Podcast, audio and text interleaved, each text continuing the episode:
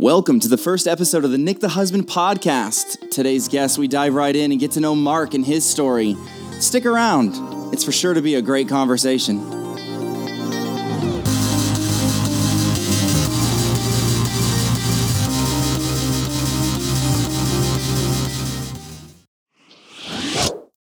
Mr. Mark, how are you, my man? Good, Nick. How are you? I'm doing well. I'm doing well. Thanks so much for being the first guest of the Nick the Husband podcast. Uh, thanks for having me. It's an honor. Mark, tell us a little bit about yourself. What do you uh, What do you do? Well, I'm a eighth grade English teacher um, in Charlotte. Um, married, got two kids, and uh, yeah, I'm just I think I'm an all around good guy. I guess You're living the life, and uh, being an English teacher, that's got to be have its ups and downs. I'm sure, especially in today's society where you know we see all of the uh, the teachers protesting and stuff. How, how do you feel about something like that? man, it's uh, it's tough. You know, I think that I mean, kudos to uh, the teachers for doing it the right way. I, I think that it's truly an undervalued profession. Um, and then dealing with 13, 14, 15 year olds, it's incredibly tough. Um, I teach at a, um, a school where uh, socioeconomic socioeconomic status is um, it's uh, lower than than some. Um, I look at it as a challenge, not as a barrier. Um, so it's a tough job, but uh, I'm happy to do it. Well, that's cool. That's cool. Now, how long have you been a teacher? Did you go to school to become a teacher, or where where did that kind of come from? Honestly, I, I've always felt like MacGyver, so I switched my major like 15, not 15, but it feels like 15. Like Now, where'd you go to school? uh, UL Lafayette, uh, University of Louisiana Lafayette. Um, so I, I graduated in general studies because I still wasn't sure what I wanted to after college. Um, and then I did retail management for a little bit, and I always thought about being a teacher. Um, I always thought it matched my personality a little bit. And uh, I took the certification to uh, become one, and I mean, this is my fourth year, so uh, I'm, I'm glad I made the change. Now, before you went into college, what did you have like your your head set on? Like, what were you going to do? Like, I'm little Mark, and I'm when I grow up, I'm going to be. What, what were you going to do? You know, it's crazy. I was t- talking to my sister the other day, and I was like, you know, growing up, I never said I wanted to do this, this, or this. I said I wanted to be a good dad. And I said, if I could go back and visit little Mark, I'd be like, dude, like, that's great. Like, you know, you could be a lawyer or, you know. Right, yeah. Um, so I, I'm- I'm not tooting my own horn here, but I think I'm a, I've at least succeeded in that right. I'm, I'm a pretty decent dad. So, Well, hey, you know that's that's half the battle nowadays. I mean, you know that I've got. Uh, for those of you guys who don't know, I've got three children. Uh, so I've got uh, a toddler and a baby, and then one that's getting ready to go to uh, third grade. So he's a rising third grader, and it's just you know when I was younger. I mean, I'm not that old. I'm only 32, but when I was younger, I never imagined having three children. I just didn't. I mean, it's one of those things where you think one day I'm gonna you know kind of follow in society, and I'll do the whole thing about you know I'll do the dating scene, and then I'll get married, and then we'll be married for a while, and then maybe we'll have children, and then have children. You have the house with the white picket fence. You know that that that American dream. the. American dream, yeah. But it's not. I mean, it's they don't tell you about all this the fluff in between. Don't. They don't. They don't. Now, how old are your kids? Uh, let's see. I have a four-year-old and I have a one-year-old. So I have a rising uh, potty trainer, I guess. To use the no, I, yeah, but I, it's pretty awesome. It's pretty awesome. It keeps you busy, right? Oh, busy is like the understatement. Between the kids at school, kids at home, the wife, like I, I that's why I'm bald. Just you can't see me, but So you know, I I, I read something uh, earlier this week, and it was it was pretty funny. It was it was along the lines of, um, in fact, it was from Ben Rector. Um, I don't know if you know Ben Rector or not. I'm actually going to try to pull it up. Um, let's see here. He just released a new um, a, a new record, or it's coming out rather in June. And he he's a really cool guy. Like he was single, and then you know did this whole thing out of college, acoustic songwriter. And I gotta find, I'm gonna actually find it. It's right here, and I'm gonna read this because it's pretty cool. So Ben Rector said this. He said uh, the record for Brand New came to a fitting end at the end of the Macy's Day Thanksgiving Parade. Um, after a dizzying ride through New York City, we pulled past the cameras, turned the corner, and a man with a headset told me to get off the float. After more than a decade in constant forward motion, tour to tour, album to album, the parade was over. And you know, like I'm going to stop there and kind of dwell on that for a minute. Like the parade could really be looked at in a couple different couple different sense right there, right? And so he goes on to say it was quiet, I was quiet, I was tired. His wife was pregnant at the time. It was the end of a chapter. Um, and then I guess when he sat down to write again, he said, I was overwhelmed with nostalgia. And he said, I've been so busy running forward that I hadn't taken the time to look back. And when I look back, I saw the magic in where I came from, the magic in being young and naive.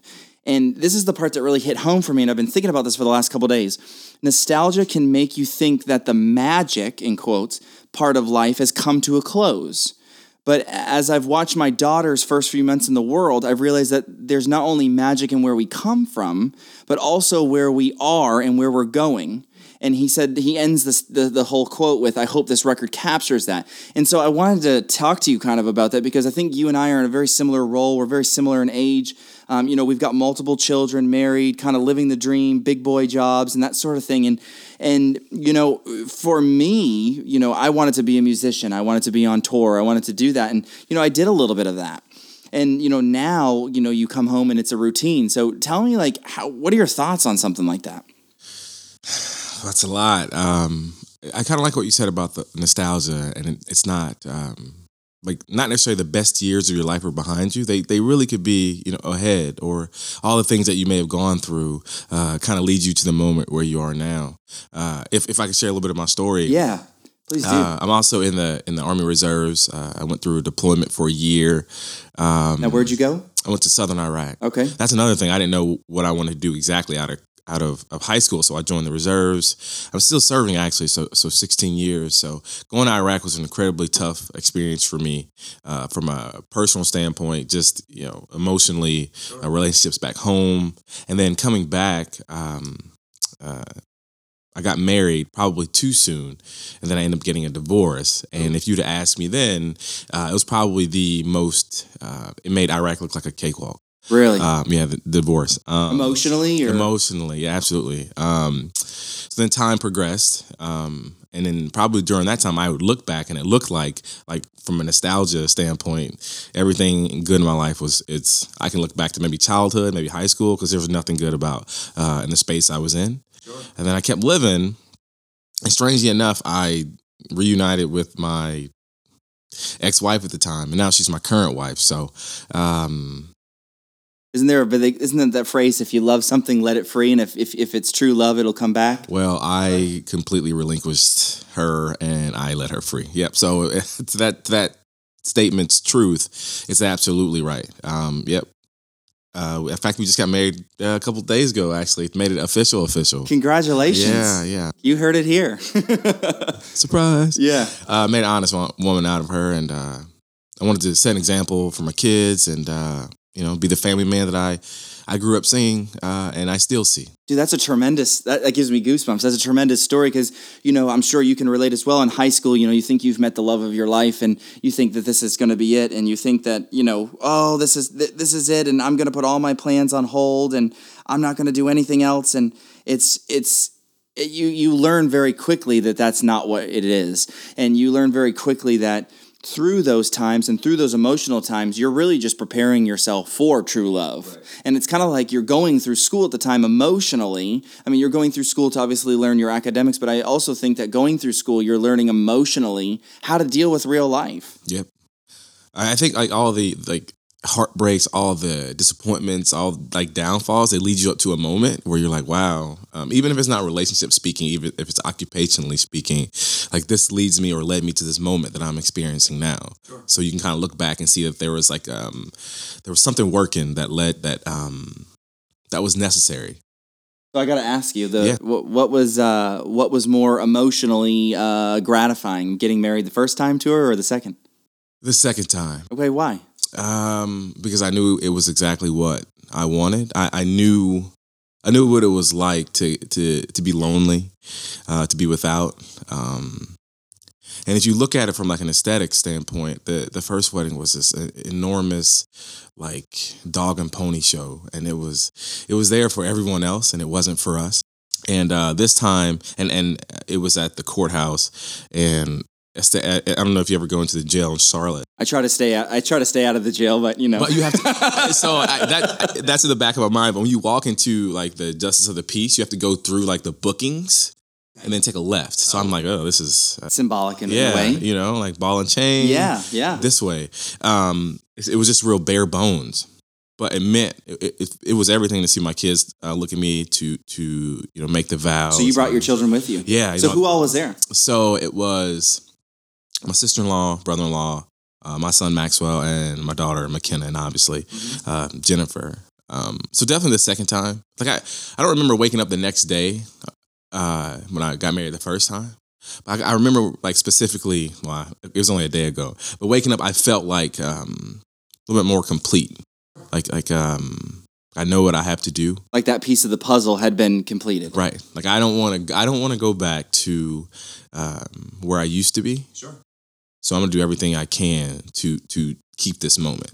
And I know that's easier said than done, but I have experience on both sides of the coin. Yeah, I know do. that I feel so much better here, so much more complete here than I did uh, before. Now that might be the costliest marriage because you got married the first time, then the divorce goes through, and then you get married the second time. So, but you know, I think uh, in a way, from what we're speaking about, it sounds like emotionally was what really Oh, kind of absolutely. overtook that. But no, that's awesome. I, I commend you about that. Especially um, those of you who don't know, Mark is uh, African American, which is really cool. And now, is your wife is she African American? Yeah, she definitely identifies uh, as African American. I mean, sometimes if you look from the outside in, you may not you may not think, so, Yeah. but she's definitely a percentage uh, black and uh, and white as well.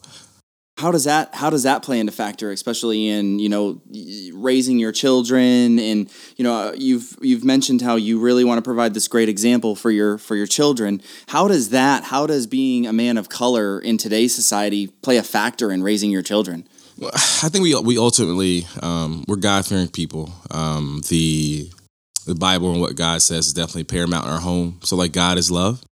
Um, we treat people as uh, we want to get treated, but we're not we're not you know doormats or anything like that. right You know, my son's only four, um, so we can't have a talk about our, our our talks are very surface, I guess. But I mean, that's kind of like our, our guiding principle. You know, God's love, treat everybody the way you want to get treated, and uh, every every moment is a, a teaching moment. You know, um, I think in the house we we have some African American art. We have some things that you know um, to show that we're proud of who we are, um, and we just try to, I guess, live our life parallel to the teachings of the Bible. Sure. Now, do you think at Maxwell's age, you said he was four, right? You don't. Do you think Maxwell at his age in today's society and what he's seen outside of the house and you know at church and being um, with his friends and other friends and family members, do you think Maxwell knows or identifies as uh, a boy of color? Do you think? Do you think he knows, or do you think he has that? Um, that childlike innocence where he that doesn't that's not even something that crosses his brain because he just sees everybody as everybody Yeah, I, I definitely think he he doesn't he doesn't know anything yet. He's not, and we when the time comes and when the situation dictates, that's when you know we'll interject and say, "Hey, this is what's going on." But I think we've been intentional in you know the, the church we go to. Uh, Mosaic is one of the most diverse places I've ever been, and we know church is probably the most um, um, segregated place in America. The irony of that, but our church is not. So when Max goes to church, he sees people who looks like him. Um, he sees um, you know white people. He sees like like every color of the rainbow. He sees, and uh, it's almost like everyone's represented. Um, so I don't think he's had time to notice that he's different because he's not. Like everybody around in his space is different. And I think that's something that we can learn too as fathers. You know what I mean? Especially, I mean, obviously, I don't know that side of the of the spectrum. I'm on the other side. Um, you know, being an all white family, and and so my children, I can tell you, they they Zoe, who is four or three rather, um, she is getting to the point where you know she's so innocent, but she's not afraid to voice what her questions are.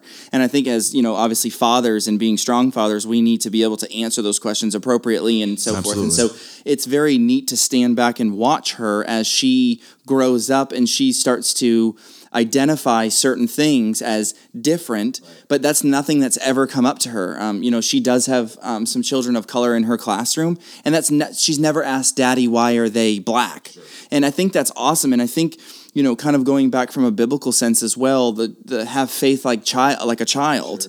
I think that's something how we can live like as well. Um, I think we're so wrapped up in this current society of, okay, that man just robbed someone and he's black, so now the whole black race is at fault. And it's the same thing of, okay, well, this white police officer killed this black man for no reason, so all white cops or all cops are bad. And I think if we take the approach from our children that we don't look at color, that we look at the actual event that's happening, color is really negated at that point. Would you agree? Yeah, no, I definitely agree. I think that sometimes it's easy to, to fall victim to the world's narrative. Um, I remember in school, I, I looked up the statistics of like, you know, jail population and all that. And, you know, there is a big disparity. Um, like per capita, like of African Americans and other races in the jail. But I think you know blacks at the time I looked, it was like forty to forty five percent. But the majority of people in jail um, were, I think, Caucasian. But no one, no one ever says that. Like we, it's a narrative of the world. But that statistic's not good to everyone. That's right. To the That's right. to the American dream, that that looks like a bad statistic at that point. we have to continue the the narrative that people know, and and you kind of have to seek uh, truth or seek clarity. But I also think that speaks to the power of good parenting, um, which shows how innocent children are. Where do they get these notions from, Or the ideas. or, or racism? Right. It shows it doesn't come from them. It's like learned. It's what they see. Right. So I have to just make sure I do my best, or we do our best to show him um, the best that we can. Yeah, no, I like that a lot. I like that a lot. So, um, so going kind of backwards a little bit. So, when you were in the army in in southern Iraq, tell me a little bit about that. Like, what was your role in the army, and and, and what did you what, you, what were you doing out there? Yeah, so uh, I joined the army as a 52 Delta. It's just a power generation repair.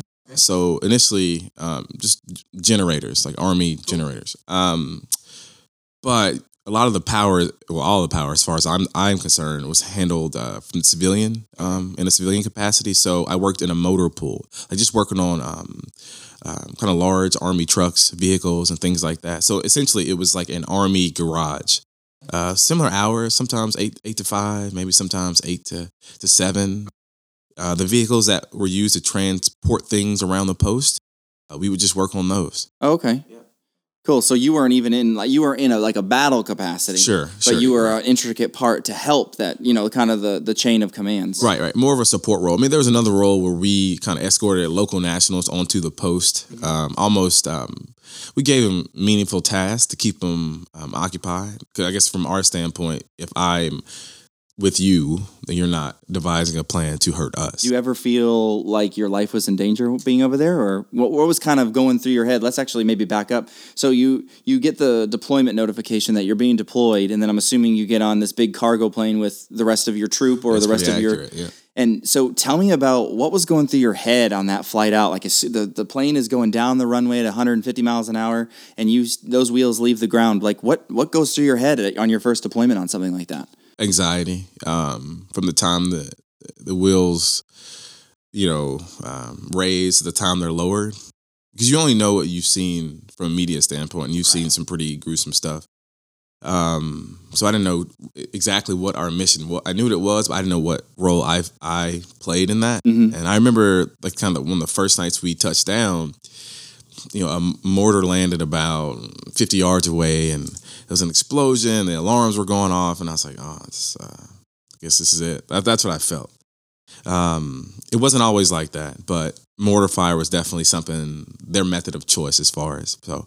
Um, I just remember those were my closest mo- closest moments to God because I I didn't know what else to do. So at that point, d- were there times, or maybe during that time frame, but as your time progressed, now how long were you out there? A year. A year. So over the course of this year, were there times where you hit like all time lows, and you hit, then there were times where you're like, "This is not so bad. I could deal with this." Yeah, you know, there's I think both of those are pretty accurate. Um, um, I think it, I forget the the uh, hour difference, but maybe eight to ten, maybe even more. You know, trying to communicate. Um, those were uh, tough because as either we were um, waking up, um, you all in the states were going to sleep, so that that was tough, and I didn't always get a chance to come and call, and uh, my relationships broke down. So then I couldn't deal with it. I, I I was a world away, so emotionally that was tough. Um, so yeah, I think I got to my lowest point, but at my lowest point is when we looked around and you you've heard the term band of brothers. Yes, Um, I had a support system there. that's good. Sounds like maybe if you didn't have that, that would have just been a mess. You'd have been in the desert, kind of on a horse with no name, essentially. I, uh, I think we all served as like that shoulder for each because we all dealt with something. But I remember we all knew who we could talk to in that time. Yeah. So it's like in our time of crisis, we came together as a, a real family. That's cool because essentially what you're doing is you're putting your whole your whole life here in the states on hold. I mean, it's kind of like hit the pause button. I'm going to go off for a year, and I'm going to come back, and hopefully something that picks up. And it's it's it's almost unrealistic. Yeah, no, it's tough because I remember coming home and and uh, essentially hitting play and being frustrated because people would joke about things that I had no idea what was going on, you know, and, and you think about the the memories that were made without you and experiences that were had. Um, it, it, was tough to kind of reintegrate. It almost made Iraq seem easy yeah. because everything, you know, was was um, everything that you did was kind of dictated like beforehand, like right. you had a super set schedule. Yeah. Then when you got back, you were like, okay, there's no set schedule. I'm setting the schedule at that point. So, what year did you go to Iraq? 2005. Okay, so three years ago. Yeah. Oh, five, no, five. No, I was 2005. That's right. 13 years ago. Yeah, yeah, yeah, yeah. Gosh, it seems like forever. oh my goodness. Yeah. So that's crazy. I mean, it's it's interesting to get your perspective of someone. I've never even traveled out of the country. So you know, here I am wanting to go to like the Keys, and you know, your first time probably out of the country. Was it your first time out of the country for that trip, or no? Uh, it, it, wasn't. Thankfully, my parents they um, supported. Uh, their children's endeavors. So I remember I wanted to go to France in uh, 11th grade. Okay. And my mom was like, yeah, we can make it happen. So I'd been to France uh, before I went to Iraq. Oh, okay. Now, did your parents, did they travel? Tell me a little bit about that. Did they travel? Did you guys travel as a family, like internationally as a kid or? We didn't travel internationally. We traveled domestically, I feel like all over the place. Um, I can, uh, you know, New York, um, California, just we traveled all over the place. Um, they were big on it. They wanted to make sure we saw as many things as possible, um, and I think that's why we do the same thing as a family now. We try to see as many things as we can. Now, did you grow up in Louisiana? I did, Baton Rouge, Louisiana. Do you think you'll ever go back? Uh, to visit, um, and maybe uh, you know, Lord willing, what's all said and done, maybe retire there. But I mean, it's um, I don't know. My parents actually relocated to Mississippi now, so um, I'd more likely go back there than to Baton Rouge. So now you, I, I think you were telling me that you're actually getting ready to move. So you're currently in North Carolina and you're getting ready to move. Is that right? Yeah, going back to Houston, Texas. Houston, Texas. Come on, Houston. There you go. So you originally, so you went from Louisiana and then stayed there for college. And then when you left Louisiana, went to Iraq for a little bit, and then came back. And then did you live in Houston? How did you end up in Houston the first time? So, uh, so my wife's name's Jennifer, so everybody knows. Um, in the time that I w- was deployed, um, Jennifer was graduating. So when she came, when I came back, essentially I moved to uh, be with her, okay. and she was in Texas in Beaumont. Gotcha. Um, stayed there for a year, and then we, um, her job moved her to Houston. Okay. So I was able to my job was a pretty smooth transfer. So we were in Houston. Right. So that kind of we just kept on moving west. Yeah. And then from Houston, she got another transfer to Charlotte, and yeah. and uh, here we are and then now you're going back. Yeah, just I guess God wasn't finished with this yet, and I'm I'm gonna roll with it. You know. Yeah. Are you excited? Uh, I am excited because it's not it's not essentially it's we hit pause now we're hitting play. Yeah, it's not uncommon ground for you. I mean, are, are you going back to the same city and everything? Or? I, I literally said if I could go back to the same house. Yeah. So if, if you happen to hear this, people, in um, our old neighborhood, I need you to give us the house back. So. Yeah, can you guys go ahead and uh, listen to this podcast, which would be great. Uh, and then if uh, if you do listen to the podcast, go ahead and uh, just go ahead and put your house up for sale, please. But but privately, yeah, just message us. A, yeah, just do a little private sale for sale by owner, and then um, just reach out to me, and I'll get you in contact with Mark, and it'd be a really smooth transaction. I'm sure you you could probably get a uh, a nice price on it, and he'd probably pay it. I, I would totally pay it. That's the crazy part about the housing market right now. And you guys are renting, or, or do you guys have a house here? Yeah, we're, we're renting now. We weren't quite sure what we wanted to do when we got here. You know, that paid um, off. Yeah. I, hey, I think everything happens for a reason. It does. It, it does. does. I mean, God has a plan, my friend. Well, that'll be cool. Well, that's awesome, man. Well, I definitely appreciate you coming by and, and all that fun stuff. Um, I think it's going to be an interesting, obviously, journey for you as you continue on. Now, you're still in the reserve, so will you continue that on in Houston as well, or? I will. Um, I think the fact that I we just left like I still have, you know, some contacts back there. I kind of started the ball rolling like, "Hey, I'm coming back could you find a slot for me? So I'm definitely going to continue. I've been in for 16 years now, okay. so four more to make 20. There'd be no reason for me to stop now. Right. So now at 20 is that the is that the cusp for retirement to be able to kind of I don't want to say reap the benefits, but right. essentially reap benefits. Yeah, and the reserve is a little bit different. You you don't, you don't get like the instant pay, um, uh, um, as if you did like twenty years active. Gotcha. But twenty years does like it locks you in. So I mean, there's no reason for me to stop now. Are the kids excited to go back, or do they not under really understand? They don't because Maxwell was like telling people we're leaving and you're going to be sad. I'm like, oh, all right, man. Uh, uh, yeah, yeah, they will. Yeah, but they're I gonna don't be want you sad. to tell. Yeah, so they don't grasp it yet, but I think he remembers just enough, and the people that he remembers, he's excited to go back and see. Well, that'd be good. At least he was old enough to remember kind of that, and but not here long enough to know to really get those real strong bonds, right?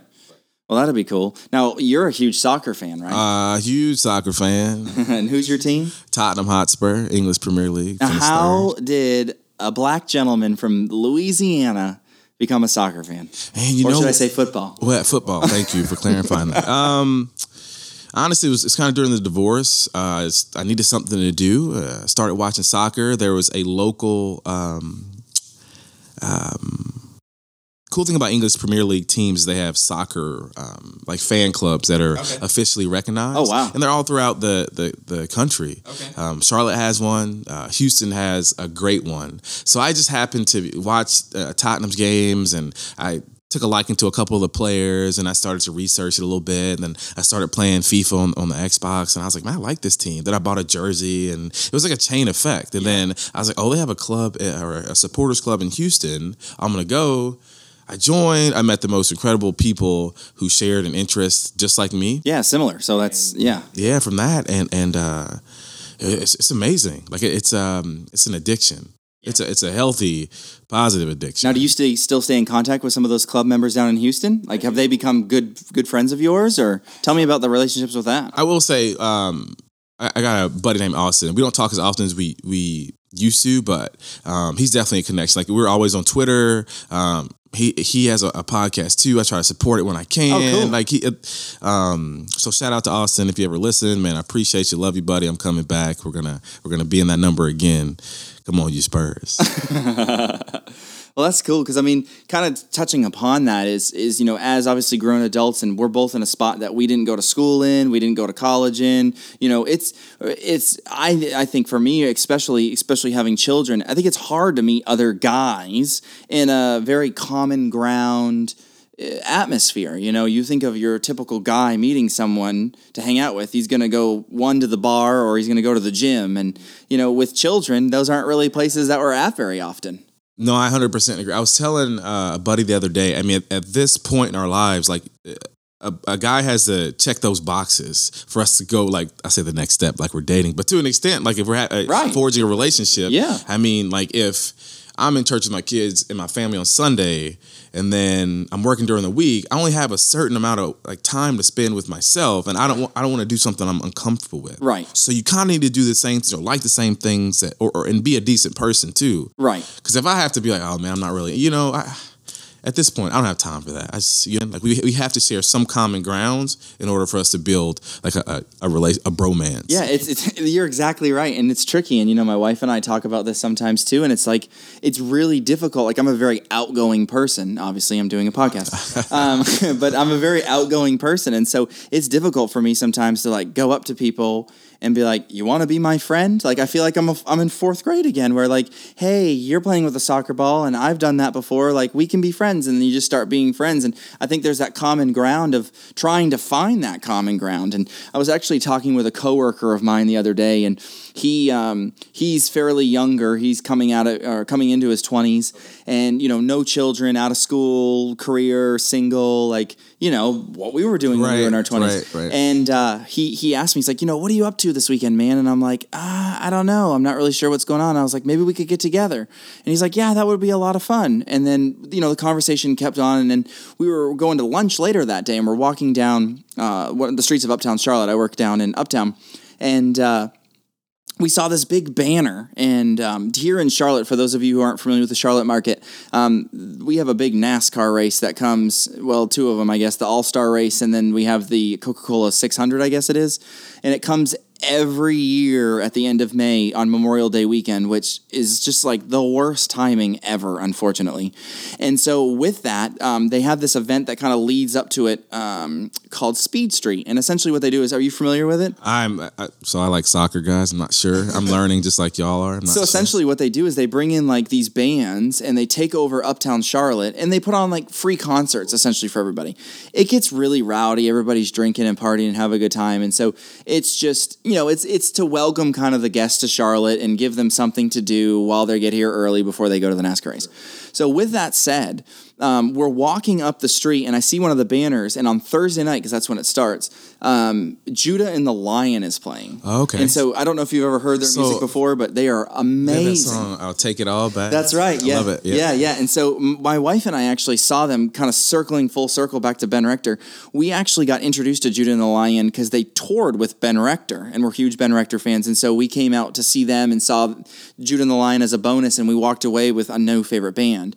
And it was really awesome. It was a great time. But so we see this banner and it says Judah and the Lion's coming. And I got so excited. I got out my phone, I FaceTime my wife, and I'm like, Jess, you got to see who's coming. And she's like, oh my goodness, that's so great, blah, blah, blah. You know, super excited. So 22 year old Nick, let's rewind it back 10 years. 22 year old Nick would have been like, we're going to that. Right.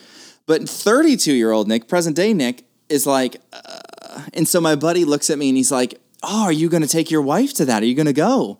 And I said, I would love to take her to go, but do you realize that I would have to start doing and arranging that now? You have to do it now. That's right. And so it's one of those things where I feel like the older you get, the more intentional you have to be about your time. no, I 100% agree. And and I really would love to go to that, but I mean, with children, as you know, you've got the babysitter, so you've got to you've got to not only pay for that, but you've got to schedule that far out in advance.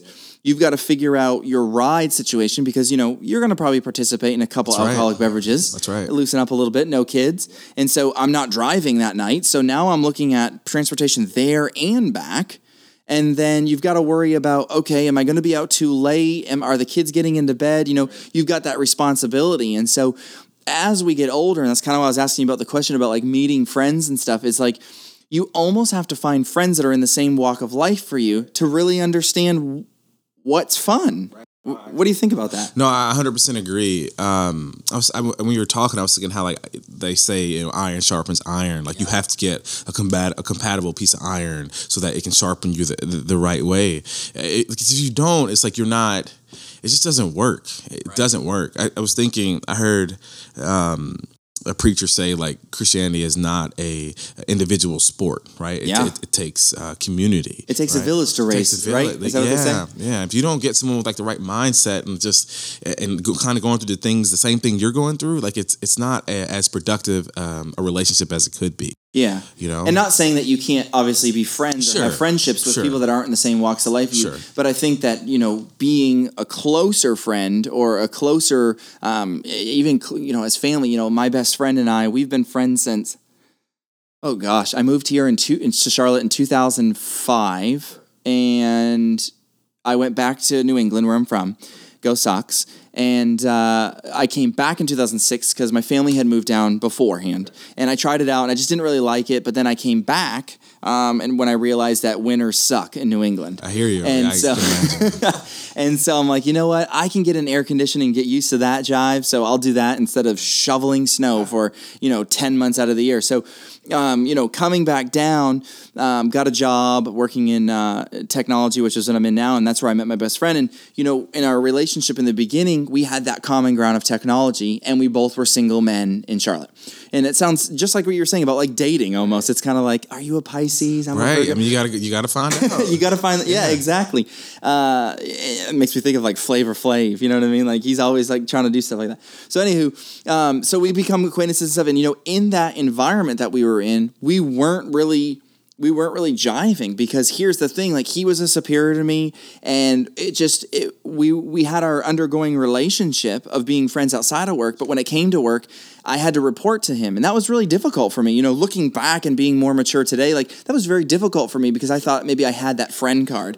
And so we rewind or we fast forward rather and we're now at 2018 so it's been 12 years. So here I am meeting this person that's not from North Carolina. I'm not from North Carolina we just find the common ground that we work together. And t- to this day, I mean, he's my best friend. One day I will have him on the podcast if I can get him on. But he um, he's just a great guy. But here's the thing of kind of circling back of you know finding those people that iron sharpens iron.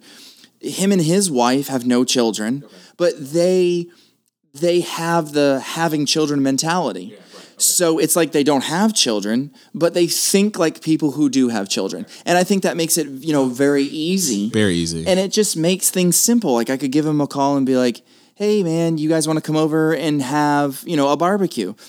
If I were to invite one of my friends over that was maybe of younger or even older that didn't have children, and they come over to have a barbecue, and the first minute one of my children starts crying or pulling on me or decides to take all their clothes off and run around and create an awkward situation, it, it makes a situation where it's like, they're uncomfortable because they don't know it and then they're like well this isn't something i want to be around. And then we've noticed my wife and i that you know friends that don't have children just there's a speak to me about like would you agree that there's a certain aspect of once you have children your brain just thinks differently? Oh absolutely. Uh, you know i mean when you when you bring your kids anywhere you're not thinking about you you're thinking about them. Yeah. You don't like i can't tell you how many times i've been to a birthday party and i'm like getting my son out of the jungle gym. Like i'm not it's like you get put in the back seat and your kids are in the forefront. Um, and it's just like conversations are cut off in the middle, like mid sentence, because you know my son's climbed up on something, he's about to fall and hurt himself. You right. know, so it's just I, my mindset is it's totally different, and it's selfless rather than selfish. That's right. That's right, and that's one of the toughest things to explain. You know, sometimes it's um to some of my friends who don't have kids. Like, for example, if I send a text, like, hey man, kid's sick, I can't, you know, that sounds like an excuse.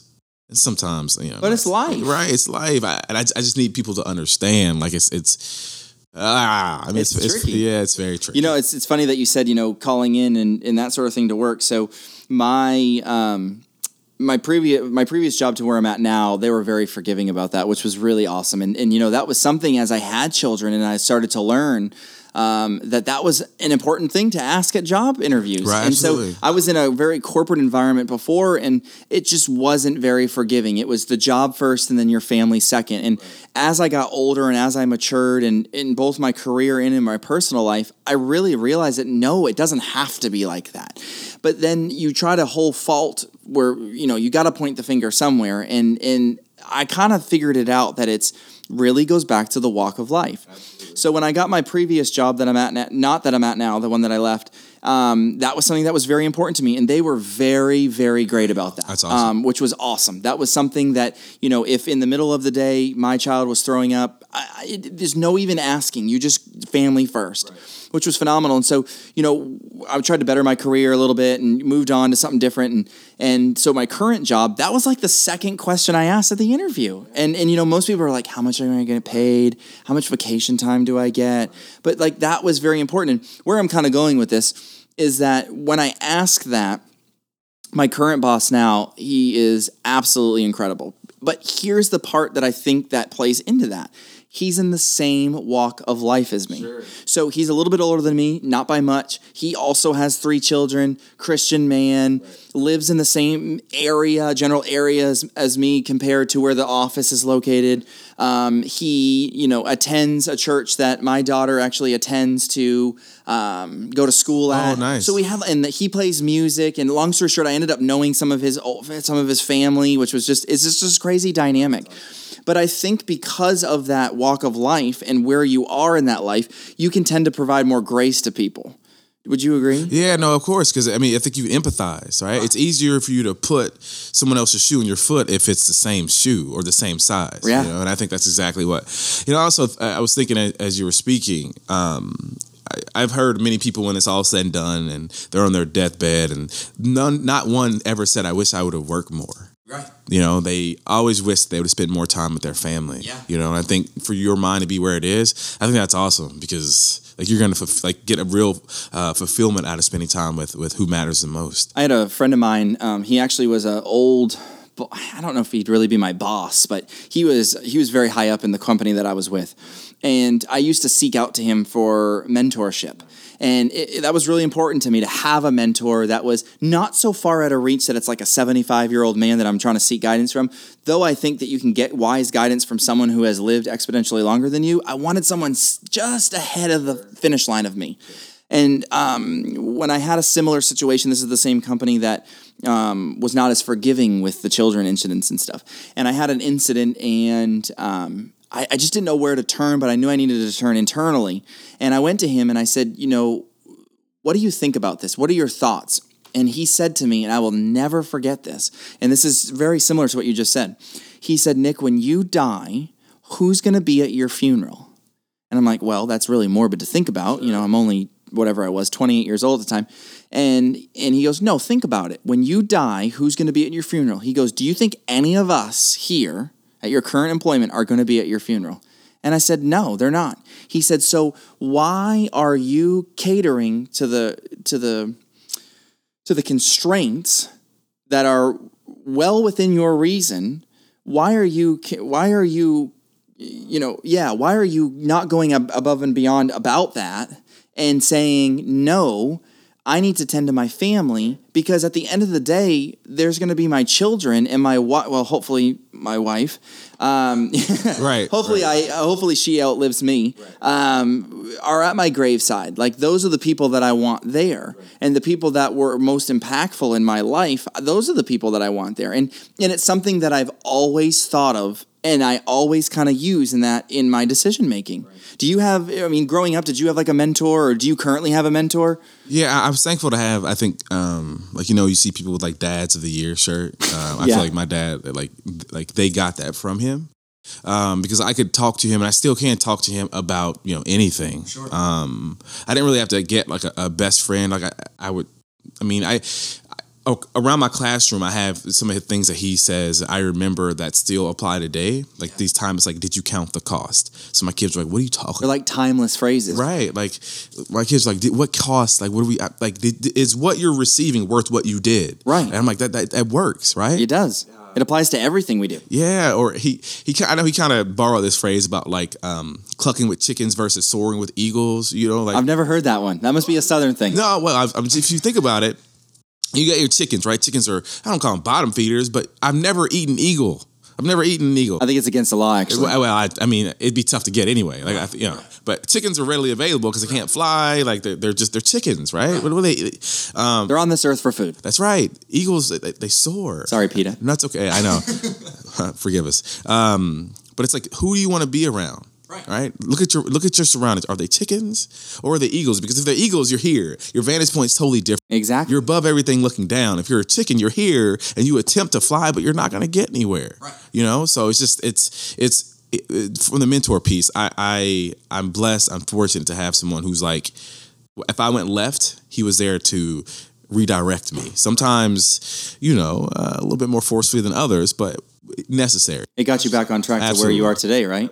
It's kind of the whole road thing. So, I mean, obviously, that's something that for for me, for my children, and this is something my wife believes in tremendously, and I think she's more of an advocate. Not to say that I'm not an advocate, but I think this is something that she is very an advocate of. of. So, growing up, my wife was a mentor for some people, and I, I believe she had one as well. And you know, my my wife is a very strong woman. Um, she can be independent. Um, she is extremely intelligent, uh, which is great, and it's it's nice to have that. But it's also nice to know that you've got somebody else out there. Do you know what I mean? And it, kind of these days, my best friend, um, he's pretty much my mentor. You know, there's nothing he doesn't know, and there's there's nothing going on in my life that he, even if he doesn't know the answer, I could call him and say, hey. Uh, I really need to change, let's just say a flat tire. I know how to change a flat tire. In fact, I actually did that this week for Jessica, um, which was a crazy set of events. Um, and I could not know how to do that. And his his direction and his delivery is just so graceful, but so intelligent that it guides me. And it may just be the right words that I need to hear that day. And so I think mentorship is just something, especially in I think man and female. and I think it doesn't really stop at the younger age. Would you agree? Like, I mean, do you still reach out is, to your father? Yeah, no, still to this day. I, I think anyone who's run a race um, that you're running, especially now that I'm a father, I'm like tired. Like I'm, you know, and eh, like there's so many things that I go through that I can remember that I I think that he was going through. And I call, he's like, hey man, this is what I think, you know, and he's never, you know, it, It's never the one all be all answer, my answer or not anybody else's, right? like for my experiences, this is what I think.